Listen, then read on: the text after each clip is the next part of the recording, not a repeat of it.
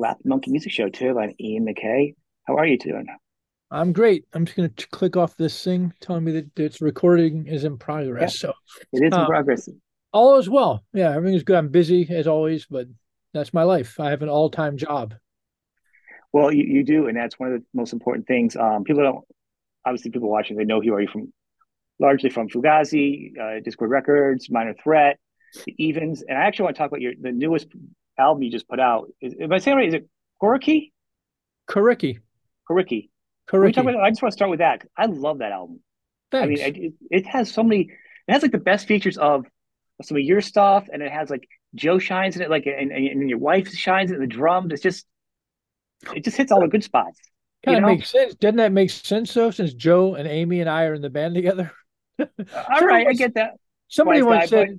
Somebody once said to me, "Oh, it's it's like the Evens and Fugazi mix." I'm like, uh, "Okay, yeah, I was in." Okay, yeah. pull that back a little bit so I don't sound like a complete idiot, just a small idiot. Imagine all your bands are like meals, and it's like some of my favorite ingredients in the meals that work together I just you. amped up into a small, like a taco. It's like all my favorites are together. Like your voice and your guitar hits a certain point where, and, and, and you're playing is, and, and Joe's bass is a little more out there. So it just works in a different way than the evens do. And I know it's the same thing, but I'm saying it just hits differently. That's all. I hear you. Yeah. That's Thanks. I, I, I take it. I take your words, your kind words, as you know, as uh, I take them seriously. And I'm not. I wasn't. Mostly, I don't. I don't mean to be a smart ass. It's just funny when people say it's like yeah. Joe and Amy and you are playing. Go, yeah, that's what we're doing. So it's all you know. It's just funny to me. It's it's hard for me to under, to think about music because I just I make it. it yeah just and then i think i'm glad that what's interesting for me is like, like because i don't do any social media at all and mm-hmm. because i think my uh, having played music for so long and people's sort of perception of me over the years has sort of changed um, i rarely hear from people about the work i do like no like i write and i work so hard especially on lyrics i work so hard at, and then there's almost zero zero response to my words like ever. Like i don't and i just don't know. And it's and it's and it's weird for me because i always think like am i resonating with people or is it is something happening? You know, i just don't know. Um but i think it's because mostly i just have my head down i'm just working.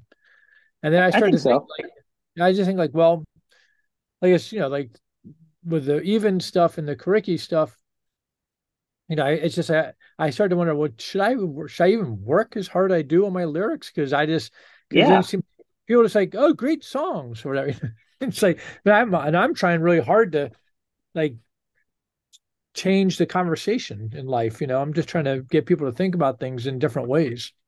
Well, and I think that's what part of the thing is saying. I love, and I want to check the, the new album too. I think what was great is and I wanted to actually talk about is your songwriting. I don't ever hear enough about and your guitar playing in a way that you write songs writing a good song and a simpler song that's good and doesn't sound simple is one of the hardest things ever and one of the favorite things about what, what you do in you know the bands you're in is you create these pieces that aren't overly complicated in a way where it's like overwhelming but each time you listen to it you still are getting something fresh hmm. and i think that's a challenge as an artist and i've, I've never been disappointed in, in any of your projects and and the fact that this this album to me is still fresh. As actually some the lyrics are fantastic on this new album, actually, you know. Um, and I think they're quite current. That's why it's kind of funny. You're not in social media, you're not really involved, but you're just as relevant because, well, let's face it, the, the world is on fire right now. It's the same situation. You know, you know what I'm saying? In the way they are with politics, and it's getting goofier. I'm saying that the things that you were writing about earlier on, and and and talking about your songs, are still right here now, just as relevant. Yeah, I think that I actually think that the world. First of all, I think the world is not on fire, but I think that there's parts of the world that are on fire, um, and I think that's always been the case forever and ever.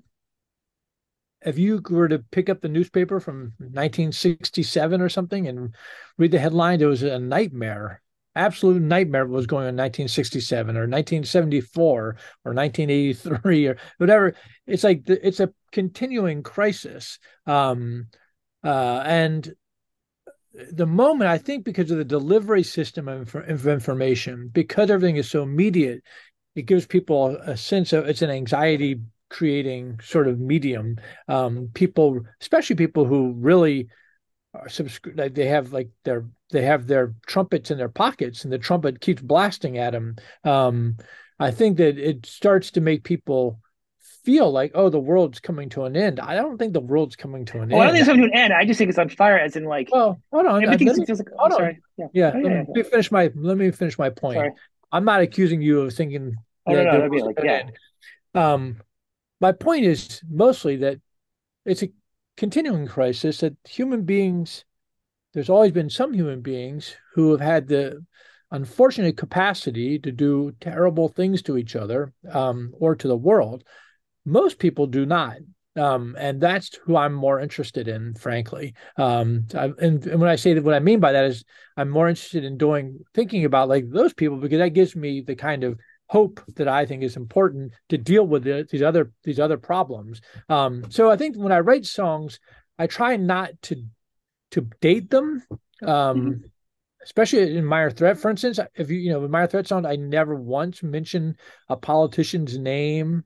I think the only thing in Minor Threat lyrics that kind that kind of dated them is I think I used the term quaalude, which you know nobody you know which is you know not a drug that people think about now, but um I talk about ludes and uh but by and large I just I really made it a point to not use terms or, or to refer to people or things that would somehow suggest that I'm singing about what the song I'm singing about can only be applied in that particular setting. Where in fact, um, music for me, I'm inspired by music that was written in the 30s that speaks to me about the condition of the world now because it is a continuing issue of the world. It never stops, and so that's for me the what I think music should be inspiring um, from whatever age because it's speaking the ultimate truth, which is that you know we should do well and be well, and that's my opinion. No, I agree. I'm sorry if I stepped over. I think what I said, got excited about was I think to me to add to that was I think everything feels like a football game. I don't, I don't do sport. I'm not a sports person, but like it feels like everything's a sporting event and everybody has teams and every, everyone else, other team sucks. Like it feels like human beings just stop listening. That's the right mean on fire. Like, I feel like the human the human emotions of people listening to each other seems to have shut down a lot more, and that's why music to me is still is healing mm. and it's cathartic. And I think, and you're right, all, all your songs that were then are relevant now. I love a lot of fun songs and fun rock songs because they give you every, every song can give you different emotions for different things. It's different for that. But what I love about yours is it's always a relevance and it's a a, um, a, a relatability. You know, it's it's what's going on. You you feel what's going on, and it, it's not like out of the world. And the musicality is good, and it's it's you know it, it's it's um not just current, but you you you challenge the songwriting in a way that you use even you don't go crazy with guitars. You mean I love your SG, and then you use a baritone guitar. It depends what you're using. You don't go crazy with different sounds, but you, you still seem to create songs without a million different effects, which is rare nowadays. I've never used pedals, so yeah, just that's not. fantastic. And Fugazi, I never. I just used a, an amp and a cable and a guitar.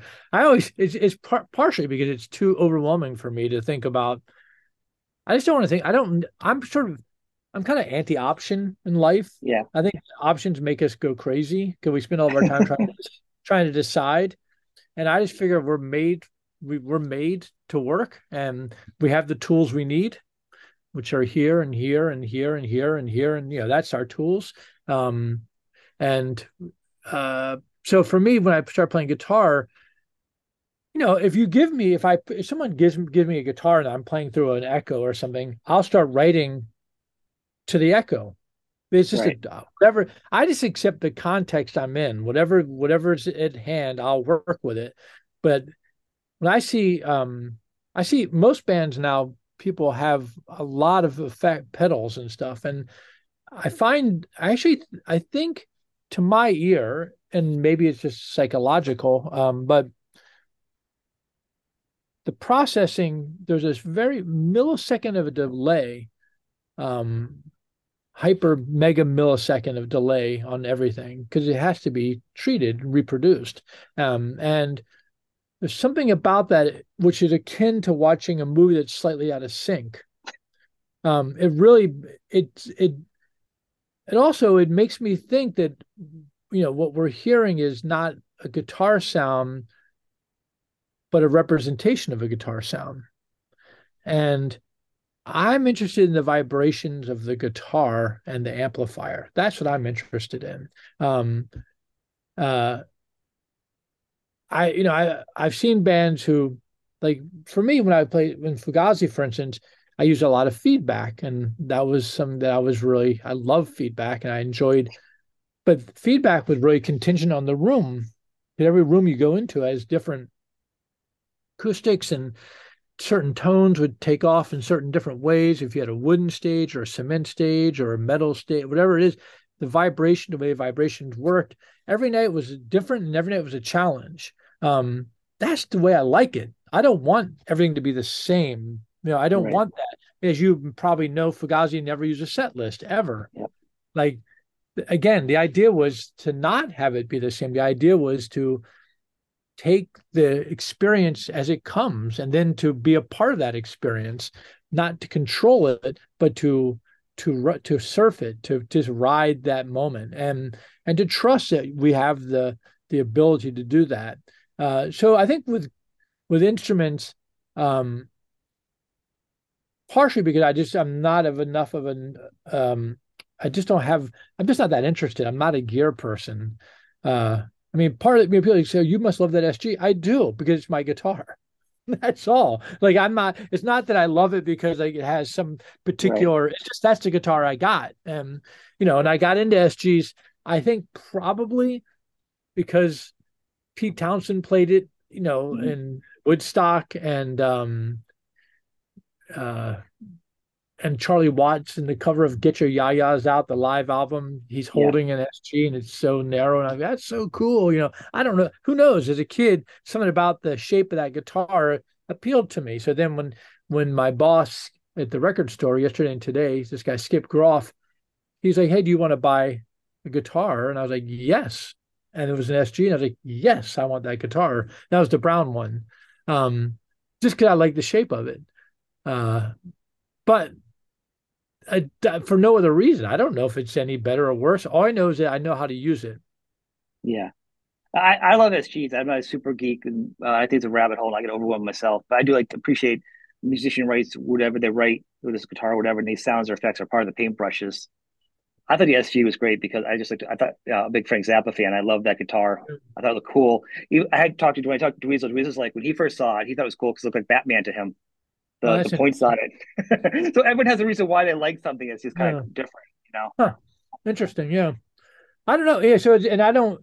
I mean, there is there are definitely um visual markers in instruments. You know, like when you yeah. see a band and somebody comes out with a I don't know, a BC Rich or something, you get that gives you a sense of where they're coming from. I mean, right. you you there are visual identifiers that are they're real because that's the way we're we've we're trained or we've trained ourselves. Um, I tend to just try to be as um, less flashy as possible because I just want, I'm not interested in appearances, honestly. I'm just interested in the work. That's what I'm interested. What, what made you choose? When you obviously you switched from Fugazi to the Evens, what made you choose for the baritone guitar though? Like, what was the? Because you're not so flashy. I mean, I, I know you're very bare minimum. What made that decision? there's no bass in the band. There's a two piece, and just, I, felt, okay. I felt I needed more low end. I'm I'm I'm I think I'm really a bass player. Honestly, I played I played bass in the Teen Idles, and then I moved to guitar and Fugazi. But if you listen, I mean, I wrote a lot. I wrote quite a few of the bass lines in that band. Um, but also, I'm a rhythm guitar player, and I a lot of times Joe and I would be essentially playing the same thing. I mean, he's a master bass player. Um, yeah and so just playing with him, he and I would just lock in together, um, playing. And and Guy was sort of the more of the kind of fireworks kind of guy usually um, with his guitar stuff. So I think that I come I'm very rhythmic, and I come at I come at the instrument as um yeah i just i just hear shape shapes i i can't i don't know i can't even explain it it's just what i how i play and so when i when amy and i started playing initially i played guitar i had a I had this weird other SG that I had put flat wound strings on, and it was a really bassy instrument. It had just a lot of low end on it. and I thought it sounded kind of cool. It was weird, flat wound guitar string. They're super weird. I thought it would be interesting to fool see if as a tool what would have what I could come up with. It was it was interesting. It was limiting.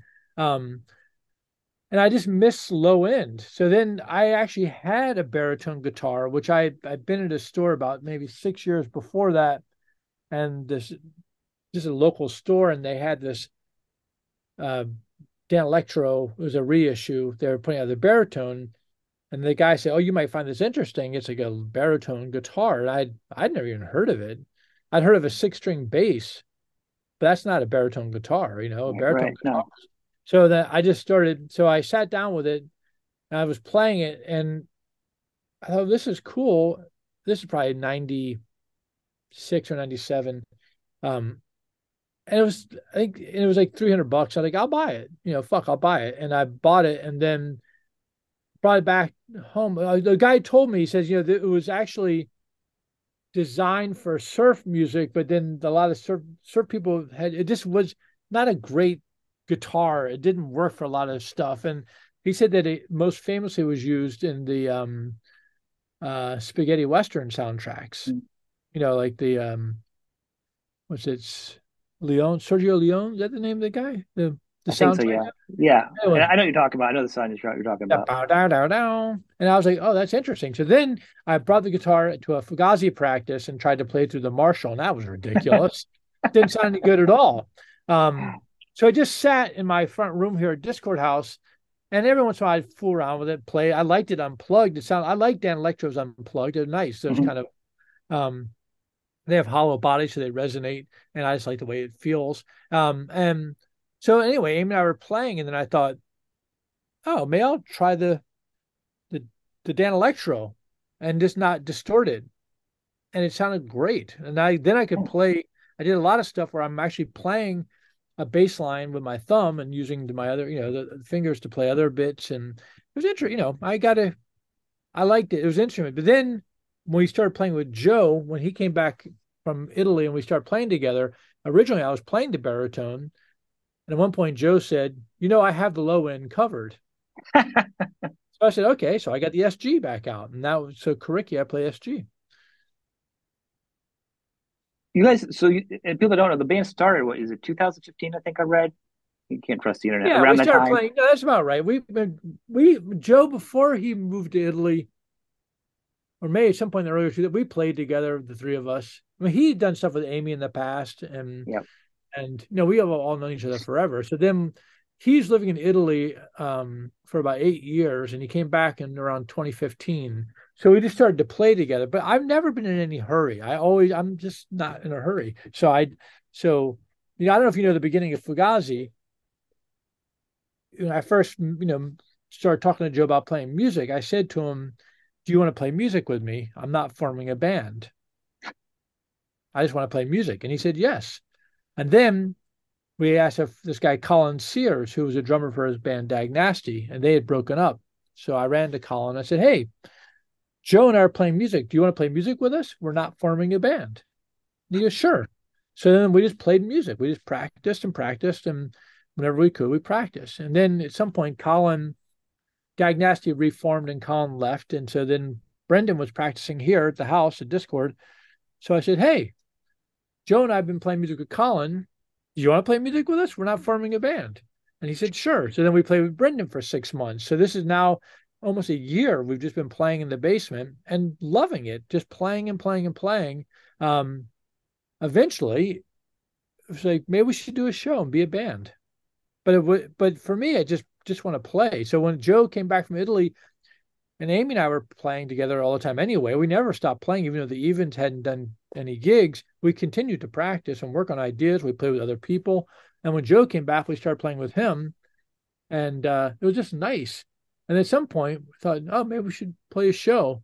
And uh, I think we did a couple shows in 2019 um, that were cool. And then we did about eight or nine shows in the end of 2019 into 2020, and then pandemic. And that was that for you know we haven't played since but but the point being that we just start we just played together we just i have so many recordings of us practicing and working on ideas um it's a little too honestly it's a little too glacial I can't finish writing songs, and that's a problem. Like it just take forever because there's no pressure to finish a song. You know, historically, it's like you got to get the song done so you can go on tour. You got to get the song done. Right. I don't have that. So, um, and also, I'm kind of I'm at a point in my life at the moment where I'm like, all right, I got to relearn. I got to read. I got to teach myself how to write a song again. Well, I think the songs are great. And that's why I was wondering if there'd be more because this band, I'd like to see more albums come from this band sooner than five, every five, ten years. You know? Yeah, we'll see. I don't know. I mean, at the moment, I'm, I'm, you know, we're taking a break, um, because I really hit a wall. I just say I can't write a song right now, so that's all right. Again, I'm, I'm in no hurry. So whatever, when it's time, it'll be time. And we did write a few more songs during the pandemic, and we, I don't know, you know, we did some recording. I don't know what will ever with those things. Um, I think it was unusual. It was a bad. It was a the timing was weird because we really did had done eight or nine shows and they're great, and then we got you know the, our last show like the beginning of March of 2020, and then bop, you know we got everything got shut down. Our record came out that summer, but you know it's like to a vacuum, right? Because you can't go play the show, you right. don't really have any sense of it. Um, and then you know such a long, such a long period of time that you know we never so we never did a show after that. And um and then last August, a year ago, I just thought, oh, I can't. I'm I need to take a break. I'm I need to I really do. I'm not kidding around. I need there's time to my life where I think I need to I need to stop playing music. I got to remember how to write a song. You know, the, I can do it. I just need I need to get my brain into that yeah. that form. You know. I'm I'm getting there. I've been playing by myself. I'm getting there. And and when I write some songs, then maybe we'll get back to practicing. I just need to finish some shit. I have too many unfinished things. I have thrown away more riffs. I've forgotten more riffs than I've written. And it drives me nuts because there's some good riffs in there that I just forget about. Record them. You got to at least something, right? I do this sometimes, but sometimes I just forget to do that. And then it comes Well, in the beginning though, where you you wrote, you did a lot of writing, and then at one point, like in Fugazi, like there's more collaboration, right? So then it, it kind of changed again, where you were doing more writing again, like with the Evens, and and then this band, like it was just it shifted. Yeah. Was it better to have some collaboration? Did it kind of push you a little bit more? They're different, you know, just different things. I mean, the beginning of Fugazi, I was writing pretty much everything. Joe right. was also kicking bass lines, but it was, you know, I was doing all the singing in the very beginning. Um, so then I would come in and say, and also, you know, Brendan was new, and so I just say, "Oh, here's a song." And I'd come in with a song, and then so at the beginning of the band, I would say, "Here's another song. Oh, here's another song." I'd write the verses and the choruses, and I have the whole thing arranged with the words and everything. Um, but at some point, they're like, "Hey, you know, we, you know, we'd like to be a part of this process," and we're like, "Oh." Yeah. That hadn't occurred to you know I wasn't trying to be uh, I wasn't trying to be the boss of everybody. I literally just just my way. So I said, oh, and what one of the things is that when you write when you like I would bring in sort of finished songs and then they would take the songs apart, you know, because yeah, they want to be a part of the process. And I I told somebody it would be a little bit like if you rode a bicycle to practice, and then the bicycle was wheeled into the room, and they the people other people in the band take the bike down to its nuts and bolts, and then they move some parts around or they take some parts out and they put it back together. You can't ride it anymore you know that's what it felt like to me it didn't work. And so it was too painful. So i realized oh don't bring in finished songs bring in ideas and then grow them with other people. And that was so amazing. I mean fugazi like the time we spent working on music together I mean, yeah, obviously it was hard sometimes but really that for me was so rich that that experience of just because Brendan and Guy and Joe are they're all brilliant musicians and they're super we're all super funny and and we have such a great like vernacular between the four of yeah. us. Um and it's so exciting when you you know you're pushing something all these sounds together and they end up being something. It's such a nice feeling.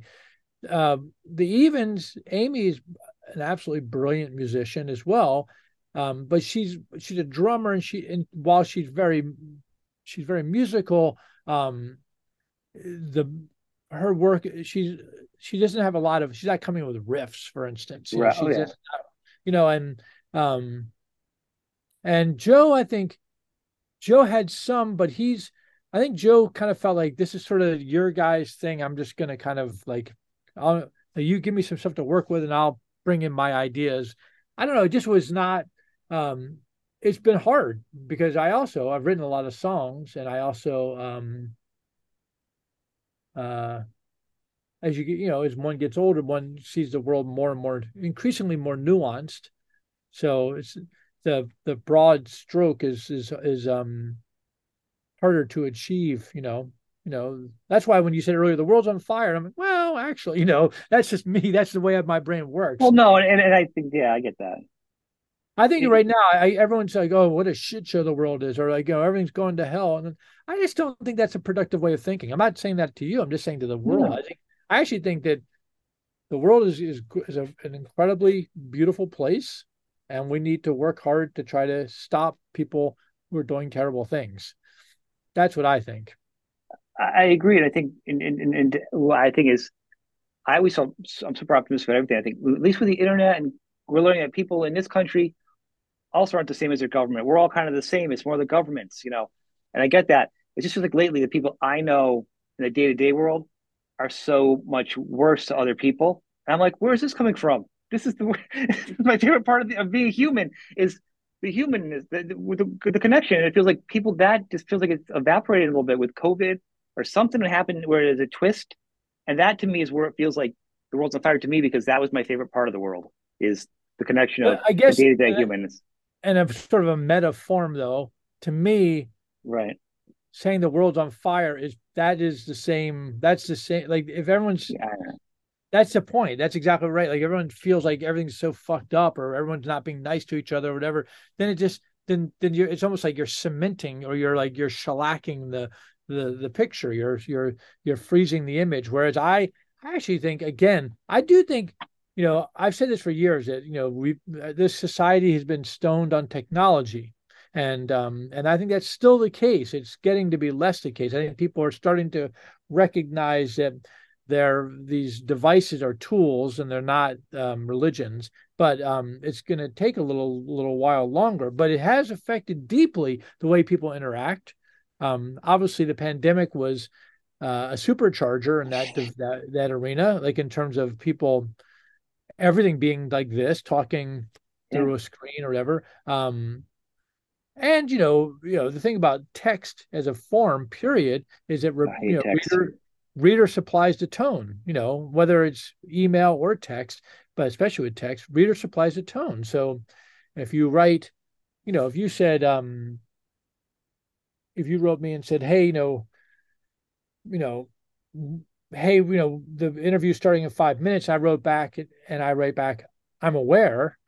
Um, right you might think I'm like, okay, I know, I'm aware, or you don't call me an idiot, or or you might, or, right. maybe I was like, I'm aware. Who knows? Reader supplies the tone, and that's it's a problem. You know, I do most of my work, you know, most of my business on the phone, just because I can at least hear the tone. Also, yes. it's much quicker. Just get the shit done. Um, but getting people on the phone is that's a challenge. Uh, but I do I do think that I I think that we've been deeply affected as as human beings have been deeply affected, at least in our society, by the technology. And that probably has led to people having a harder or more, it's been more difficult for people to to interrelate to the there's probably been some effect of that.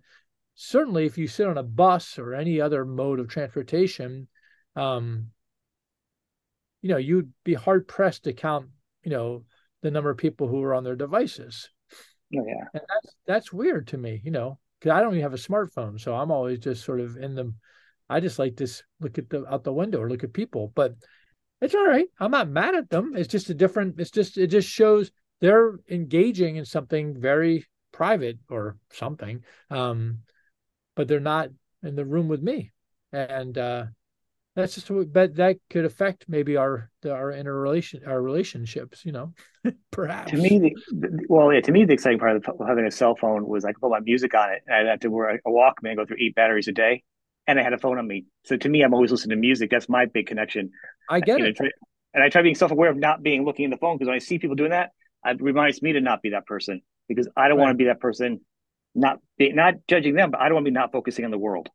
So i try to keep yeah, encouraging myself To be clear, I'm not a luddite, oh, and I'm not like I'm talking to you on a device. This is yeah. a, you know I'm on a, a laptop, and this is a fucking miracle. Where are you right now? I'm in Connecticut. Where do you live? Connecticut. All right, so I'm you know what what what town? Hartford. All right, so you're in Hartford, so you're approximately a, eight hours on you know drive from yeah. Washington D.C. and yeah. um, but we're having a conversation in real time. Uh, it's a miracle. So I'm not, you know, I get it. It's a, like, I, and I've, you know, it's I'm not a luddite. Uh, you know, I think that my decision about the device that I carry, I have a flip phone, is really one of self preservation because um, I find the constant like this the con- being constantly connected at some point just starts to make me feel insane. Like i just don't want to get there. Now that's just about me. I'm not other people that's their business and i'm not mad at nobody about it but when you talk about the way people interact with each other i'm just suggesting that probably there's some role that and i think that humans will figure out how to make how to work weave that back in ultimately we are together you know that's my sense um but i'm you know I'm a generally an optimistic guy, so that's the way I am. Well, I was excited over the use of Zoom, like for us, and and, and over over the over COVID. I was talking to people in Brazil and all different countries, and we are all getting on. I'm like, this is this is the good part of technology. This is a mm-hmm. communication tool that people that aren't in government or celebrities are flying on jets. That anybody can open up a, any kind of device, pretty much, and talk about how they feel and share, yeah. like I said, in real time. And that's fantastic, and that's that's a good thing for humanity. Now, too much of a good thing to be bad, you know. but to that point, I do think th- that was that was my concern on that part. To me, that was my favorite part of being human. That's why that's why it feels bad. I think the world's fine. I do think that, yeah. I mean, it's always been weird like this, but I hope humans turn, like like you said, back to back to being, you know, more more more more uh, kindness. I mean, I miss kindness. I just yeah. feel like that was my favorite thing. You know, be kind. Yeah, go, on, uh, go you should go in the world and be kind. It's it's it's a great thing. Yeah, get out of your house. Go be kind. That's that's my that's my that's that would be the first step. I mean, years ago, I will say this: like years and years ago, a friend of mine said to me, "This is when I was in Minor Threat." Maybe she said, "Oh, it's funny. All your songs have like the word no or don't or not, you know." Or these, and I was like, "Oh, that's interesting. I hadn't really thought about it, you know." And so over the years, I kind of I meditated on that. I thought, no, not meditated, but I thought no, about it.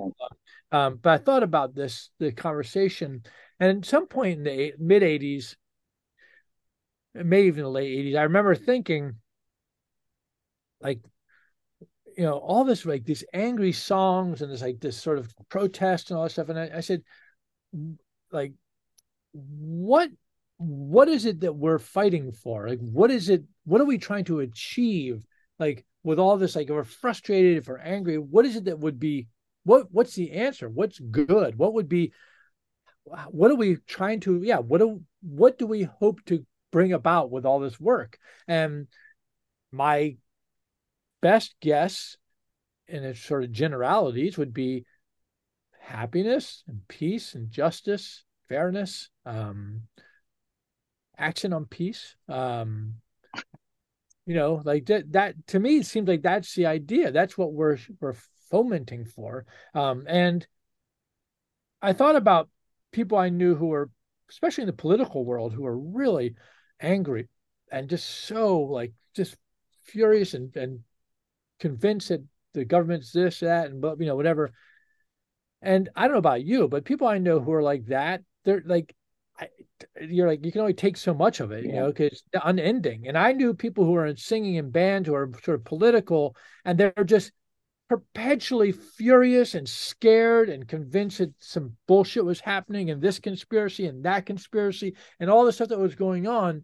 And I thought, I don't want to hang out with those people. Like that doesn't, they're not welcoming because they they don't trust anybody. You know, it makes and then I thought, well, what what kind of people do you want to hang out with? And I thought like people who are kind and you know want to share and trust trust you i thought that's that's the person that's where i want that's the community i want to be a part of that's the community i'm trying to create wow, that's, that's, a great so, one right so that's how i decided i was going to fucking live just to be kind and to be trusting and to not jump for the jump at the conclusion that everything was terrible or to jump to a you know that to be really like I don't do a lot of bad mouthing his stuff, mm-hmm.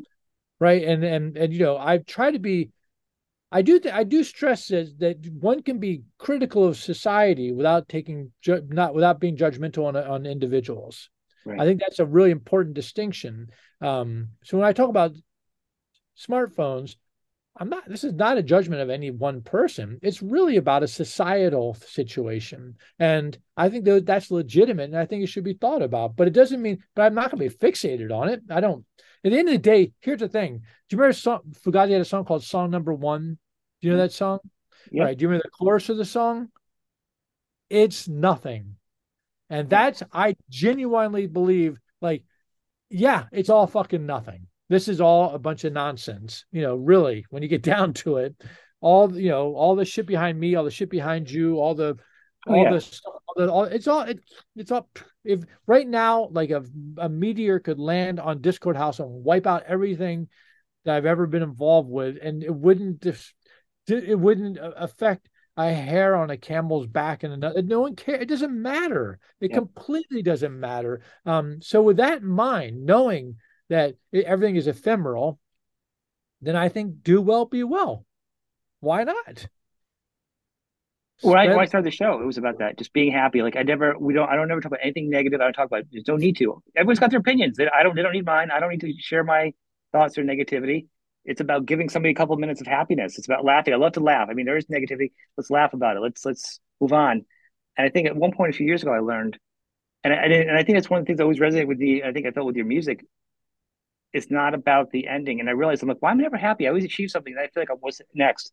I forgot to enjoy the journey. I think I, I look back, I'm like, I was happiness getting to that point, like trying to work and learn and create as the journey goes. It's like almost the better part, like being a part of the movement and not the end, which is like the reward of whether it be cash or a house or a job. It's like, it's looking back to how you got there, you know, or just not looking back, just, just doing. Well, for my for, for my for my for my thought yeah, yeah. when I first realized yeah, it, it's like, wait a minute, what was I was actually kind of happier getting to that point. You know? Yeah, yeah, yeah, yeah. I, I hear you. I hear you. Yeah, I'm not a goal oriented person. I'm not especially more now. I'm just trying to be happy every day. Yeah. Right. You know. You did say something once that I thought was very, very, very. I mean, maybe it wouldn't be so heavy, but maybe you did how you presented it. It always it helped me change my my vision of being so stressed out over the government and like Democrats and Republicans and different parties. And you said, you said, look, this is the government is a business. Right. And I went, oh, like it's there. I get it. And then I started thinking about how people play it and move it. I'm like, it's not this and this. It's just this. Right. And people aren't aware. I don't know if it's actually you've said it different places. I forgot I saw Just there's a lot of great lectures and, and talking pieces you've done on YouTube, which I've really enjoyed and people can really get into. I'm just kind of having a conversation with you. And I really enjoyed the talk. I really enjoyed what you're talking about because it, it really just kind of gave me a different perspective about, about just the government in a way. You know, and right. I think it made me feel less stressed. Having grown up in Washington, D.C., you know, I've been here my entire life. I'm 61 now. And uh, it's so obvious to me that the government is just a giant factory in the middle of town. You know, you're in Hartford, insurance is your your jam, right? Like, in, right? That's why I do IT. I do IT for insurance. So, yeah. Right. So right. So so that's the big that's the business in town. And um, you know, I'm I'm from I'm a Washingtonian. I'm not I'm not a federal. I don't. My parents didn't work for the federal government. I'm not involved in that world at all, really. Um, but it's all there. And once you recognize, I mean, at the end of the day, um, it's yeah, it's a business. They're looking after themselves, and they that's their bottom line. Everybody in that world is they may have they may have stated intention, but as a bulk, they're they're they're just keeping their jobs. That's what they're doing. Um, I guarantee you that if, for instance, if they shut down the government and all of their their salaries and their um, their salaries and their amenities were cut off with that, they would be shutting the fucking government down right? That's yeah. they would never let it happen. But they that's how they've got it set up. It's always about them. And uh there was a great I saw years ago, I saw a documentary about it was during the invasion of Iraq in the early 2000s. And it was there in um maybe in Fallujah or something like that. One of the, one of those towns where they had horrible, horrible fights, and it was a it was a bunch of um, it was a lecture being given. It was like it was a meeting with a bunch of the lieutenants and sergeants of some you know the army or whatever, and some commander person came in. He was sort of having a I don't know what do you call it, like a little. They're having a meeting, and he's talking yeah. about. He comes in to talk to all these guys and and you know these these other leaders and he said before i start he goes let me just ask you all like what's our mission here and the room is sort of stunned silently right like they're like and everyone's like uh and then some guy puts his hand up and he says to spread democracy and the guy just laughs. He goes, "Oh," he laughs, and he goes, "Come on, come on, come on. Let's let's move away. What really? What's our mission? What's our mission here?" And then someone else said, "To uh, stop the the Revolutionary Guards attack on." And he goes, "Oh, come on. We're not. That's not why we're here. What what is our mission?" And he kept asking. No one could give him the answer. And finally, he said, "No." He goes, "Our mission is to protect ourselves." That's what they're doing. And when you think about it like that, you think about the government, like their mission is to protect themselves. And that means they always look after themselves, their money and all that. So once you realize that, that's the same with your business, not your business, but the insurance business, the hmm. same thing. It's about making money and looking after themselves. And they'll provide a service as long as it generates the money that will you know take care of the things they need. Um, but uh end of the day, their mission is to protect themselves. And when you think about the government like that, it really puts it into a frame that makes it much more manageable. Because if you if you get it confused, sometimes I think people confuse government with religion. Although ironically, religion is also a business, but um, biggest but, business. You know, yeah, pa- you know, patriotism has this sort of you know sort of religious overtone to it, but um yeah i don't know i think that you know the, those structures um they've done religion and government have done many wonderful things for people, um, and they're also responsible for almost all of the horrible things when you think about it. Yeah, I was talking the other day about religion. I, I, talked about I was talking to a cleric the other day, and we talking about religion. I'm I'm I guess I'm an atheist. I'm just not a subscriber. Whatever the fuck. I don't. I just don't. It's not. I just, my life is. It's not. I don't need. I don't. It's not my thing. But anyway, we were talking about religion, and I said, you know, the thing about religion for me is that it's like so much incredible stuff came out of it. Obviously, the civil rights movement and, and all these different progressive movements. Religion had a huge role, important role, deeply important role. But then, but then on the other hand, like you think about almost all of the major conflicts, the bloodletting in the world, and somewhere in there, if not at the fucking front, there's religion like what's happening right now in a number of different places there's mm-hmm. religion right and squarely in the middle of it and that is not about god if you ask me. No i agree. It's about power and and they're using religion for power but um so again think about like a business and then that helps us figure out what the, what's really going on. It, it, did put things in perspective. Um i'm keeping mindful of your time. A couple minutes left. I just want to ask a couple quick questions to ask you was always interesting is you had a great model with with um, with Fugazi about keeping the ticket price down and not having shirts and stuff. But being a day and age that a lot of bands are having a hard time to keep control of their merchandise that's not really theirs anymore, that other companies are doing it. Are you seeing struggles with non Fugazi stuff or minor threat, or other shirts and stuff being made that aren't affiliated with you that people just kind of taking them all running because it's just so hard to track stuff like that now? Yeah, but a lot of companies are so good at it nowadays. It looks like it's official merchandise.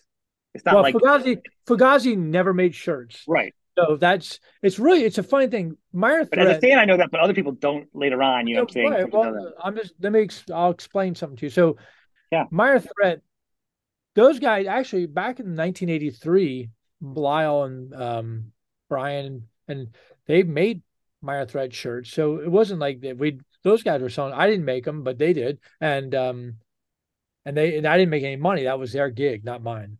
Uh, but um, over the years, there was a few companies that would make shirts and send us a check every now and then, and we were, you know, we were fine with that. And but it got confusing because then anybody could do a shirt, and then I would get a call from Jeff Nelson, and he'd say, "This this is a bootleg," and you know, there's some guys selling bootleg Minor Threat shirts. I'm like, "Oh," and then he'd say, I, what do you want me to do? And he's like, well, I guess shut it down because you oh, know, these other people are actually paying us. And, that, and I was like, I don't, first of all, I don't care about shirts. I don't, I never wear band shirt. I just don't care.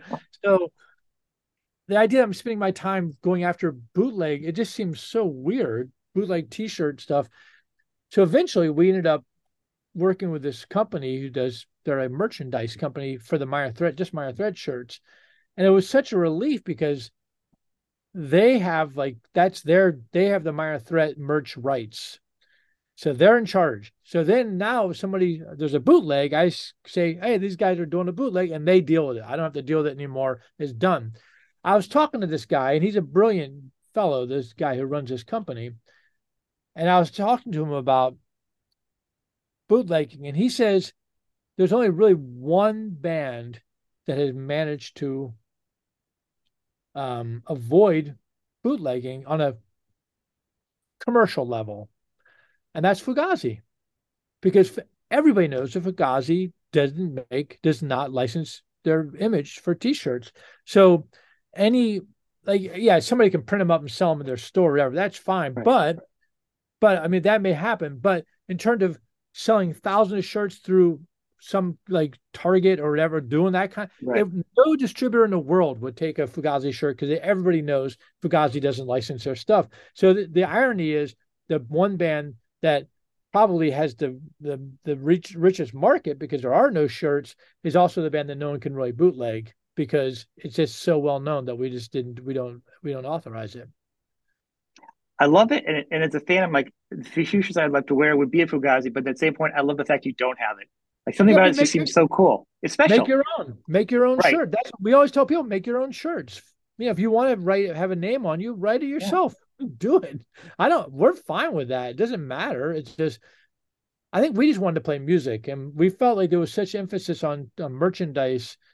Um, there was other ways of approaching it. I get it now. I understand that thing to obviously the world nowadays changed. it's different though. It helps the band nowadays. Sure, and it helped bands back then for sure. Young bands were touring; they could sell their shirts. It's great, no problem. But the, the but I actually, it is actually a parallel economy. I mean, it certainly helps. You know, someone like you know these Uber things. We are talking like I was talking to someone yesterday. Said Taylor Swift is selling literally millions of shirts, millions of dollars worth of shirts every night. You know, um, I'm, I'm sure it helps her band or her. You know, but but is it necessary? Probably not. It's just a parallel economy. You know, there's always, you know, people always like to set up, you know, the hot dog stand near the, you know, the, the, the ballpark. just, it's just selling. It's just not, you know, that's all. It's just there's t-shirt, there's merch, and then there's music. And nothing wrong with it. Not not in judgment. If people want to sell or buy it, that's fine. I think for us, just not interesting. We just wanted to play music, and we found a way to do it. Now, people can say, "Yeah, we, you wouldn't be able to do that now." Maybe, I don't know. But that, I'm not. I don't know. We we're not playing. I'm not playing right now, so I can't really. So it's just it would be a hypothetical. But I will tell you this: I would come up with ways of. I think I could figure out a way to to to. Um, well, it's always about creative response for me. I'm I. It's a challenge, and I like to think of ways to to defy the convention. Well, I would think with, with the way social media, the reach now, I think yeah, you would have had a really good a new way to approach it because the reach wasn't the same back then. You came up with your own way. Nowadays, you yeah. just got to think about it because the reach is there. What can you do with it? Everything is the tools are there for anybody now. Right. What they do with it is, you know, if you everyone's wasting their time with followers. I'll tell you right now. Need to stop worrying about followers and buying followers. That's just ridiculous. They need to fo- focus on doing stuff. Yeah, I think that in my life, starting as a kid, whenever someone said to me like, "Well, you got to do it this way," And I was always instantly like, oh, I'm going to find the other way to do it. You it's, it's like, I remember everyone say, well, you got to go to college. I'm like, no, I'm not going to go to college. Like, there's no way. I just felt like I saw colleges. Like, I was taking a walk through a parking lot once and then I heard a screeching of a car braking and I thought it was, it was an acoustic illusion. I thought it was right behind me.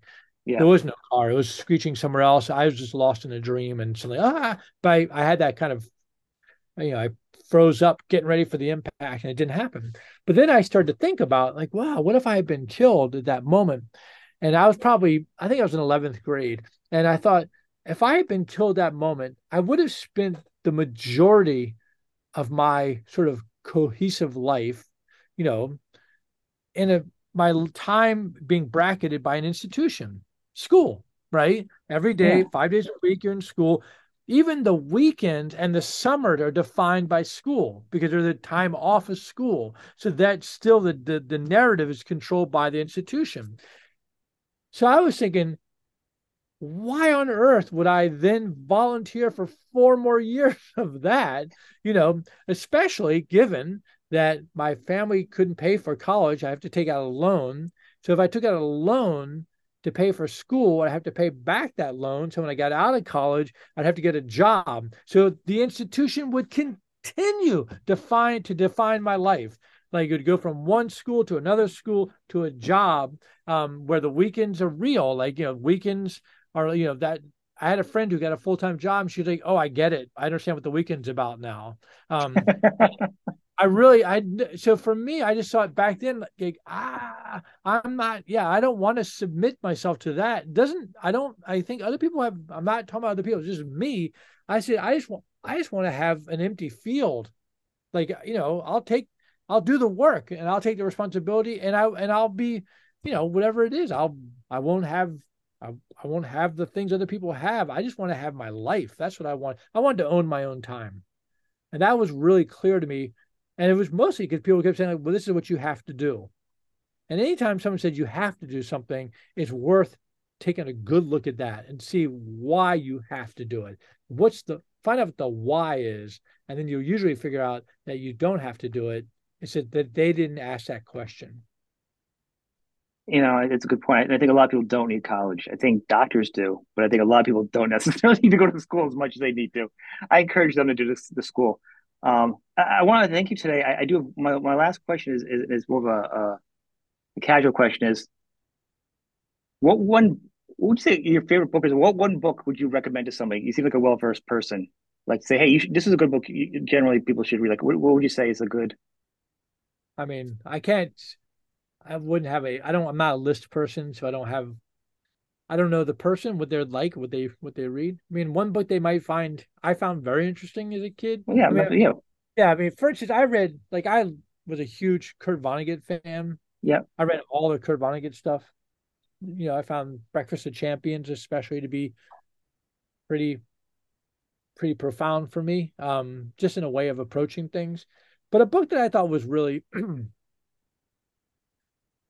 there's a book called Ringolevio by a guy named Emmett Grogan.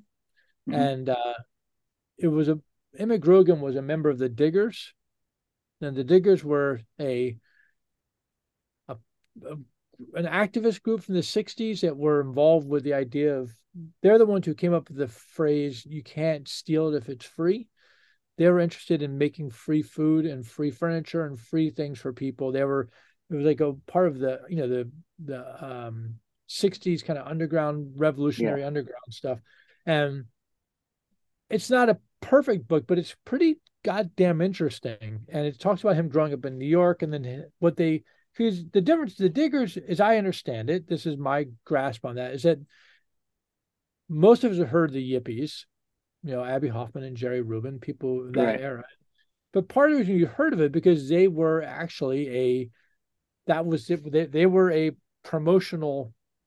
That's what they were doing. They were like, they were promotional. They were getting, they were advertising something. They were right. being sensationalists, and they did a lot of theater to to get people's attention. They tried to, you know, they're going to levitate levitate the Pentagon, or, or you know, they did a, an action once where they went to the there's a balcony over the stock market and they threw dollar bills into the stock market and the and the traders all started to wrestle with each other you know so they did some really you know they ran a pig for president during the 68 election the, the they were very theatrical and that the, and and and as a result they got a lot of press attention and then then they've secured their place in history the diggers however were doing the work and you don't hear about them as much because Mm. it, the press didn't write about them as much because it wasn't as sensational. Um, if we only drink from the soda fountain, we just get sugar. But if you go to the spring, you might find something nutritious and life affirming. That is perfect. I, we'll end on that note because that's that's a great thing to say. I want to thank you. I mean, I love new books from different people. It's, it's a different way of thinking. I like to somewhere I wouldn't normally go. It's, it's you know even your emails are nice. I just want to tell people even your emails you write back. It's just you're a nice email too. It's like people. I, am sure mine were like horrible, but but yours are like nicely written and it just feels like it's nice. You know, very gentle and and just kind of calm the way you are. I was like even his emails seem calm and relaxing. It just blows me away. So trying to do know, well that, and be well. That's it. You do. be kind. And, and everybody, maybe I'm going to take it. The world's not on fire. We just need to be kind. I'm going to take that from that. Thank yeah, you. Thank you. That, and I hope everybody gets a kick out of this. I do too. Thank you very much. Right. Nice to Take talk care. to you. Bye bye. Thank you.